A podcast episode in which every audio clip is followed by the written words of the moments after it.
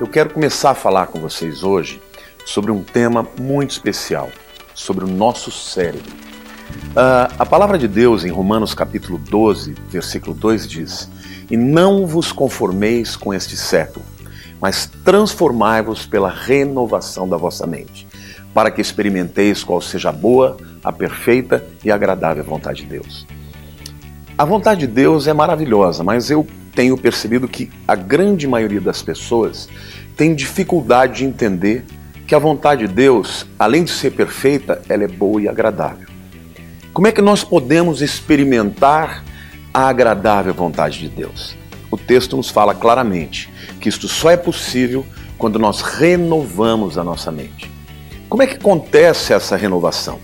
Até aproximadamente 20 anos atrás, Uh, os neurocientistas acreditavam que, uma vez que nós perdíamos os, os, nossos neurônios, que são as células do nosso cérebro, elas não podiam ser reparadas.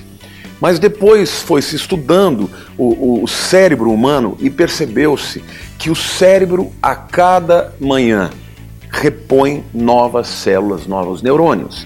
Ou seja, eles chamam este processo de neurogênese. Então dá para entender por que, que a Bíblia diz que nós podemos ser transformados pela renovação da mente? Porque uma vez que nós temos novos neurônios, nós podemos formar novas estruturas de pensamento.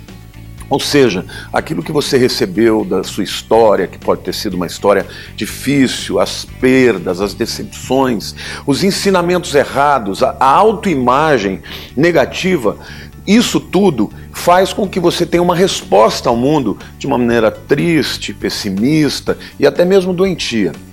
Mas a palavra de Deus nos ensina que a nossa mente pode ser renovada.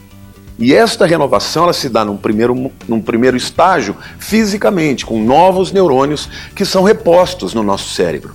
Mas também se dá quando nós olhamos a palavra de Deus e pela fé somos transformados por ela transformai-vos pela renovação da vossa mente. Como é que nós podemos renovar novos pensamentos, novas convicções, nova maneira de encarar a vida, de encarar as nossas próprias dificuldades e sempre basilados pela palavra de Deus.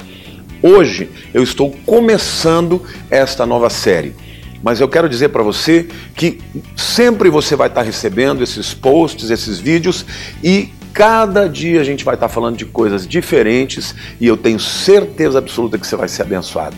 Deus te abençoe, um abraço no teu coração.